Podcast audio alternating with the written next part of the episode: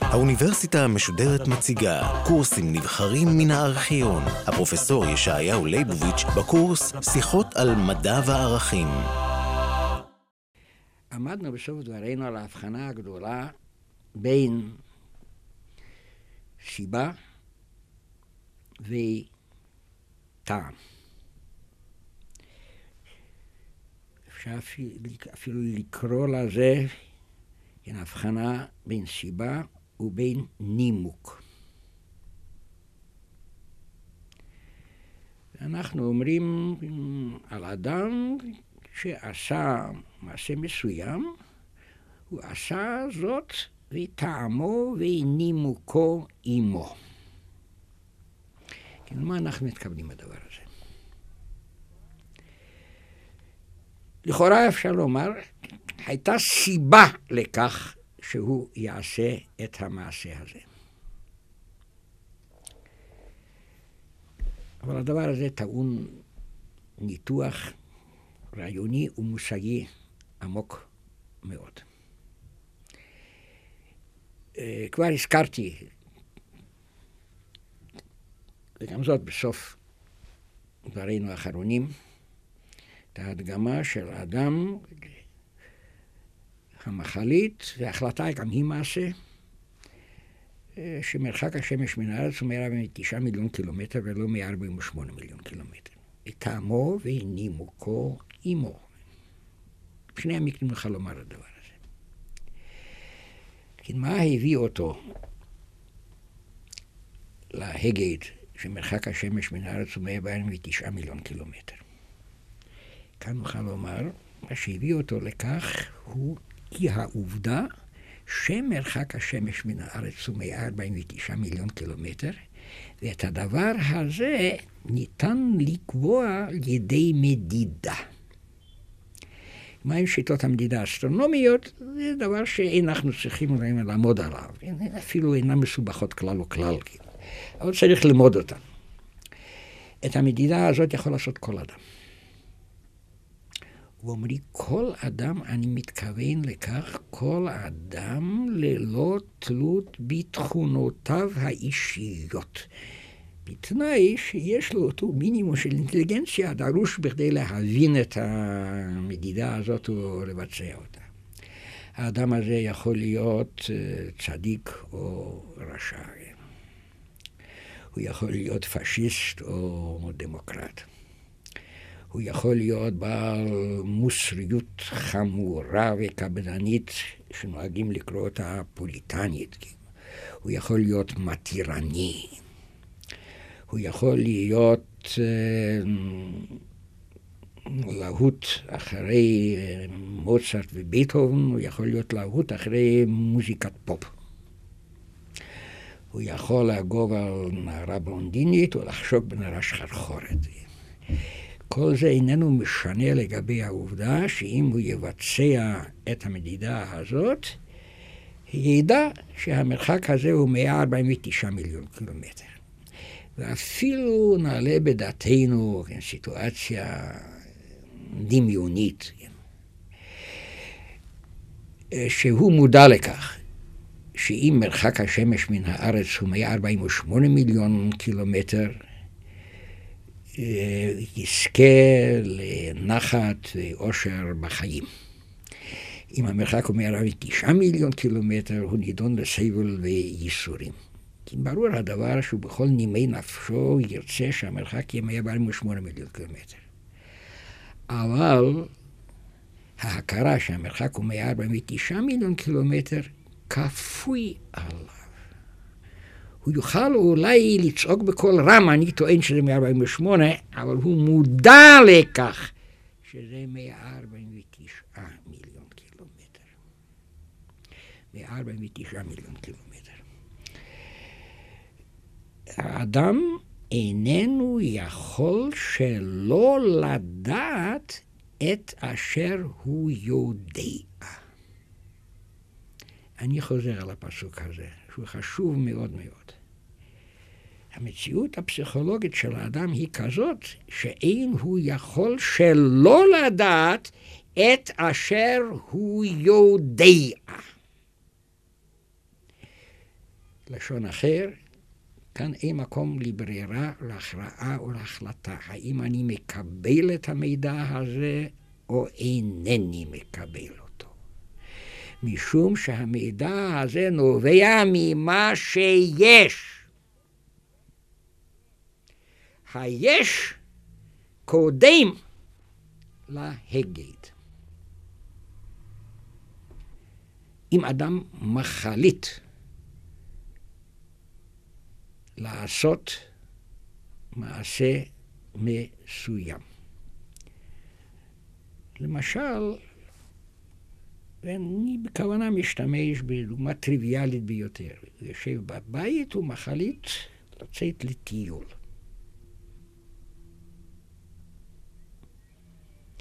החלטתו זאת מכוונת למה שיהיה.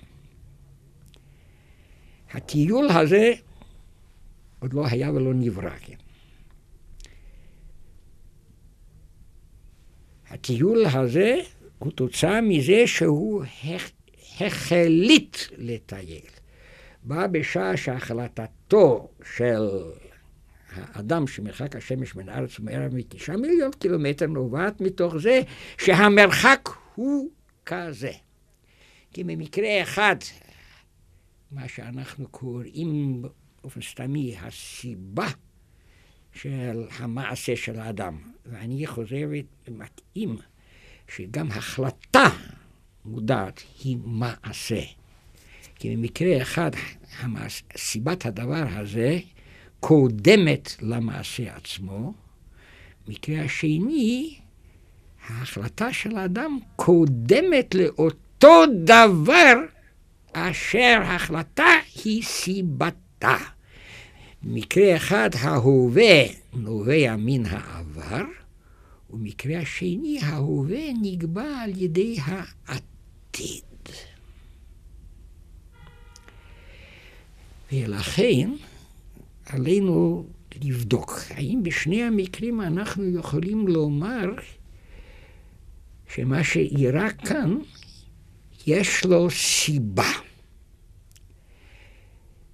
כן, ההכרה, אה, התוכן המודע שלי שהשמש רחוקה מן מעל מתשע מיליון קילומטר, יש לה סיבה. התוכן של תודעתי המתבטא ברצוני לטייל, גם לו יש סיבה.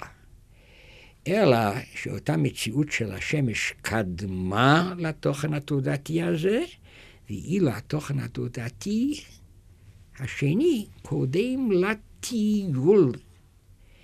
כי למעשה האדם מחליט על סמך איזה דבר שאיננו, שהוא מתכוון שיהיה. לשון אחר, אנחנו מבחינים בין הווה הנקבע על ידי העבר והווה הנקבע על ידי העתיד. כאן יאמר כל אדם, אין במציאות הטבעית הווה שנקבע על ידי העתיד, שהרי העתיד עדיין איננו, כי מה שאיננו, איך הוא יכול להיות הסיבה של מה שישנו. וזה אמת, אפילו אמת טריוויאלית. אשר אריסטו הגדול לא הכיר אותה. והוא באמת רצה להסביר את המציאות הטבעית מתוך זה שגלום בנתונים הטבעיים איזה דחף לקראת דברים מסוימים שעדיין אינם. שהעץ גדל וצומח בכדי לפתח פירות. ואנחנו בחשיבה המדעית שלנו נמנעים מן הדבר הזה. אנחנו שואלים אם משהו ישנו או משהו מתרחש, מה היה הדבר לפניו אשר גרם לדבר. לעומת זאת אנחנו מכירים יפה מאוד מציאות שבה ההווה נקבע על ידי העתיד, אבל היא איננה מציאות טבעית. אבל היא אופיינית דווקא לקיום האנושי, במידה שהאדם איננו סתם נתון טבעי, אלא הוא אדם במלוא מובן המילה. ונדגים את הדבר הזה. נדגים את זה בצורה המוחשית ביותר, אחר כך בצורה שהיא אומנם הרבה יותר עמוקה, אבל דורשת יותר העמקה רעיונית. אני מניח שבין המאזינים יש כאלה שיודעים לשחק בשחמט. או לפחות כאלה שחושבים שהם יודעים לשחק בשחמט. כן, אני גם כן נמנה עם אלה שחושבים שהם יודעים לשחק בשחמט, אבל שאני מודע לכך שאינני יודע. והנה כן המשחק. שני משחקים, שבמקרה זה הם באמת שחמטיסטים. בני הלוח, 64 המרובעים, 32 מקלים. והם צועדים. לבן צועד, שחור צועד, לבן צועד, שחור צועד. לאחר, נגיד, 25 צעדים, נוצרה סיטואציה מסוימת על פני הלוח, כן.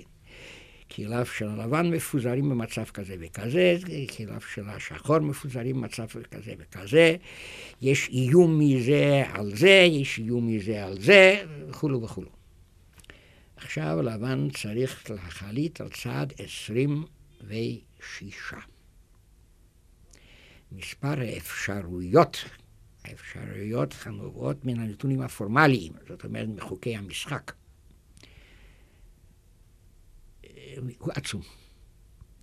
כל אחד מן הכלים האלה, כן, נכון מאוד שפיון יכול לעשות רק צעד אחד קדימה, כן, על פי כן, הוא יכול לעשות את הצעד הזה או לא לעשות אותו, וזה חל על כל אחד מהם.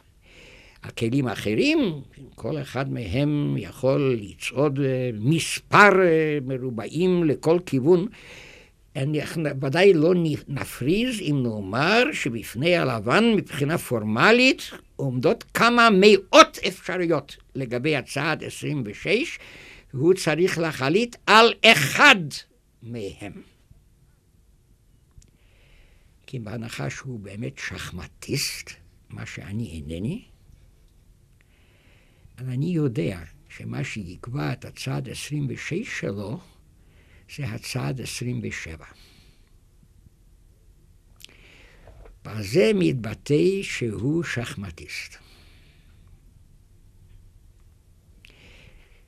כן, הצעד 26 זה ההווה ברגע זה. והוא נקבע על ידי העתיד. אם הוא שחמטיסט גאוני, זה ייתכן שהצעד 28 יקבע את הצעד 26 שלו.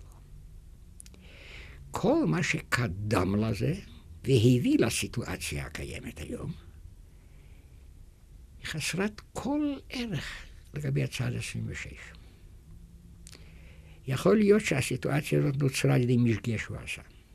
יכול להיות להפך, שהסיטואציה הזאת שהיא נוחה בשבילו היא תוצאה מהתבונה הרבה שהוא עשה 25 הצעדים הקודמים. אבל ללא תלות בכך, אם הוא צריך להחליט על 26, אז כל מה שהביא למצב הזה לא משנה מאומה. הוא צריך לשקול מה יהיה 27 או מה יהיה 28. ראיה לדבר, שאם יתקרב לשני המשחקים האלה, אדם שלישי מן הצד, שגם הוא שחמטיסט, במלוא מובן המילה, והוא משקיף על פני המצב הזה. הוא איננו יודע לא מה, היית, מה היו כוונות לבן עד עכשיו ומה היו כוונות שחור עד עכשיו, ומה הביא לסיטואציה הזאת. והוא נשאל לכך, לפי דעתך, מה צריך לבן עכשיו לעשות? הוא יגיד את הדבר הזה. מתוך התחשבות ב-27, אולי ב-28, אף על פי שאיננו יודע על העבר מאומה. דוגמה הרבה יותר רצינית היא הכרעתו של מפקד בקרב. ברגע הזה נוצרה סיטואציה כזאת וכזאת. והוא צריך להחליט. מה הפקודה שהוא נותן.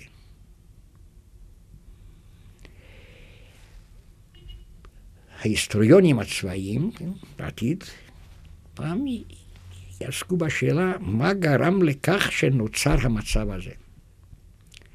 המשגה או הגאוניות של המפקד שפיקד עד עכשיו, או להפך, הטעויות שעשה הצד שכנגד. בזה יכולים לעסוק חוקרים ההיסטורי, ההיסטוריים, וזה מחקר מדעי. אבל המפקד שברגע זה צריך לתת פקודה. ואני אחמיר את הדבר הזה. נניח שברגע זה המפקד הזה נהרג בקרב, ואחר כן חייב ברגע הזה לקבל עליו את הפיקוד. הוא איננו יודע מאומה על העבר. אבל הוא משקיף ורואה מהי הסיטואציה. הוא יכול לתת פקודה או לא יכול לתת פקודה? ודאי הוא ייתן פקודה. משום שהתחשב בעתיד. אם אני אתן צו לתקוף, אז כך וכך. אם אני אתן צו לסוג, אז כך וכך. הוא איננו יודע כלל מה גרם למצב הזה. ועכשיו נרחיב את הדיבור עוד יותר ונעמיק על הדבר הזה. וניקח את הסיטואציה האנושית, שהיא הסיטואציה האנושית, שבה האדם באמת נבדל מכל יש שבקוסמוס. האדם מדבר. ועכשיו אנחנו מתכוונים לדיבור שיש לו משמעות, ולא להשמעת צלילי דיבור. כמובן, ציני כאן יכול לומר כן, שדיבורם של רוב בני אדם אינה אלא השמעת צלילי דיבור. אבל יש לפעמים שהדיבור הוא משמעותי, כן, כפי שאני מקווה ניתן לומר על דיבורי אני ברגע זה. ובכן, ברגע מסוים, תוך כדי דיבור, האדם צריך להחליט על המילה הבאה שיוצאים מפיו. כן. הוא מחליט. כן. האפשרויות הן כמעט אינסופיות. כן. בכל נקודה שבה אנחנו מפסיקים את שטף הדיבור, אנחנו יכולים לחדש את השטף הזה על ידי אחת מעשרות אלפי המילים או מאות אלפי המילים שבשפה. וכן מה קובע את המילה שהוא מוציא עכשיו מפיו? את מה שהוא, את מה שקובע אותה הוא מה שהוא מתכוון להגיד על ידי המילה הזאת. והכוונה הזאת תבוא לידי ביטוי רק לאחר שהוא אמר את המילה הזאת. אז השומע מכיר את כוונתו. נמצא שגם במקרה זה ההווה נקבע על ידי העתיד. ואם אנחנו אומרים, האדם הזה מדבר, ומתוך מה שהוא מדבר עד עכשיו, אני כבר יודע מה שהוא יוסיף לדבר, אז זה מוכיח שזה דיבור כמעט אוטומטי, שאיננו קשור כלל בחשיבה. הוא, מדבר, אומר את הדבר הזה משום שלפני זה אמר את הדבר הזה. זה כמו מכונה. אם אני לוחץ על הכפתור, אז אם אני מכיר את מבנה המכ... המכונה, אני יודע שהלחיצה על הכפתור הזה תגרום לכך שגלגל זה יסתובב. כי כל הניתוח הארוך הזה היה דרוש לנו בכדי שנגיע להכרה העמוקה מאוד מאוד. שהכרעה מדעית מקורה לעולם בעבר. הכרעה ערכית מקורה בעתיד.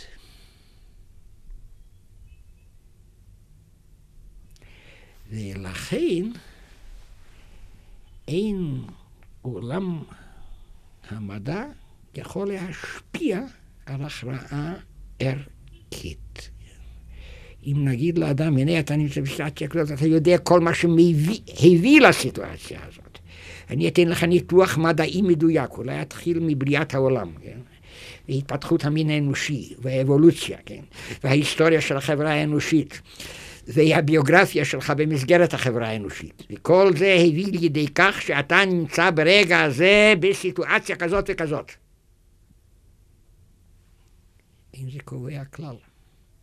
מה הוא יעשה בדבר הזה? השאלה היא, כיצד מצטייר ברצונו העתיד. מצד שני, אם יש לאדם מערכת ערכים מסוימת, ובשיחתנו הקודמות הדגמנו את הדבר הזה בשלוש דוגמאות. מערכת ערכים מוסרית, מערכת ערכים חברתית אה, מערכת ערכים אמונית. יש לו. מה זה יכול לתרום לו לגבי המחקר המדעי של העבר? שום דבר. זאת אומרת, אין קורלציה בין עולם המדע ובין עולם הערכים. ולכן אנחנו עדים לדבר הזה, ששני בני אדם, אשר מבחינת הכרתם המדעית נמצאים על אותו מישור. אין תוכן מידע מדעי שאחד מכיר אותו ואין השני מכיר אותו. יוצא בזה כמובן אין לשני איזה תוכן מידעי אשר הראשון אינו מכיר אותו. ולכן, לגבי מסקנות מדעיות, לא ייתכן הבדל ביניהם. אולי אתם, אולי המאזינים נזכרים כי בדוגמה המלאכותית והפשטנית ביותר, שהצגתי אותה כמעט בראשית שורת שיחותינו. ששני מומחים לבעיות בנייה, כן? תורת הסטטיקה ותורת חוזק החומרים, לעולם יסכימו ביניהם לגבי השאלה אם תקרת הבניין הזה תתמוטט או לא תתמוטט, ללא תלות בכך שאחד מהם הוא, תראו לדוגמאות שנתתי, שאחד מהם הוא יהודי והשני גוי, כן? שאחד uh, הוא מאמין דתי והשני כופר, כן? שאחד הוא דמוקרט והשני הוא פשיסט. ו... אבל היפוכו של דבר, לגבי ההכרה המדעית אין הבדל ביניהם, ובכל זאת ייתכן שאחד מהם הוא דמוקרט והשני הוא פשיסט. שאחד הוא בעל מוסריות מחמירה וקפדנית והשני מתירני.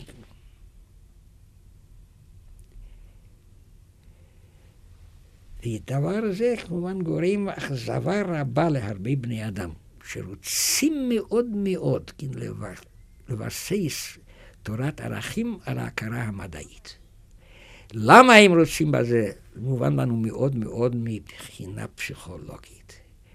שהרי ההכרה המדעית נראית לנו כקרקע בטוחה שעליה עומד האדם. כמובן, מי שהמדע בשבילו איננו סתם שם נעלה, כן. הוא יודע שהכרות מדעיות עשויות להיות מוטות. וכל תולדות המדע היא פרשה, כן, של תיאוריות uh, שהיו מקובלות והופרכו לאחר מכן. אבל לגבי ההכרה המדעית אנחנו יכולים להשתמש בכלל התלמודי, אין לאדם אלא מה שעיניו רואות. בסיטואציה מסוימת של התפתחות המדע, הכרות מדעיות מסוימות הן שהאדם המבין אותן איננו יכול שלא לקבל אותן. זאת אומרת, בשבילו ברגע זה, זה הדבר הוודאי והבטוח. כפילוסוף של המדע, הוא מעלה על דעתו את האפשרות שבעתיד יתברר שאנחנו טעינו, משום שלא ידענו דברים מסוימים שיוודאו לנו לאחר מכן. אבל לפי שעה, אם הוא שואל מה ודאי, בשבילי היום, ההכרה המדעית של השלב הזה של התפתחות המדע. והיא אובייקטיבית, וגם את המונח אובייקטיביות הגדרנו. זאת אומרת, היא איננה תלויה באישיותו של האדם. אילו יכולנו לבסס תורת ערכים על בסיס מדעי הזה, היינו מבטלים כמעט את כל הקונפליקטים בין בני אדם. משום שהקונפליקטים בין בני אדם אינם נובעים כפי שחושבים תמימים, או לפעמים גם אנשים הוגים המיתממים. הם אינם נובעים מצרכים אובייקטיביים המתנגשים, אלא דווקא מהכרעות ערכיות שונות. ועל זה נאריך את הדיבור בפעם הבאה. כאן אני רק מציין, כן, שאילו אפשר היה לבסס תורת ערכים על המדע, אפשר היה לחסל את רוב הקונפליקטים הקיימים בין בני אדם, הן בין אדם לחברו, בין קיבוץ אנושי אחד לקיבוץ אנושי אחר, ולשנות את פני ההיסטוריה האנושית. במובן ידוע ניתן לומר שביסוס תורת ערכים על המדע, זאתי הגאולה המשיחית, אילו היא הייתה ריאלית.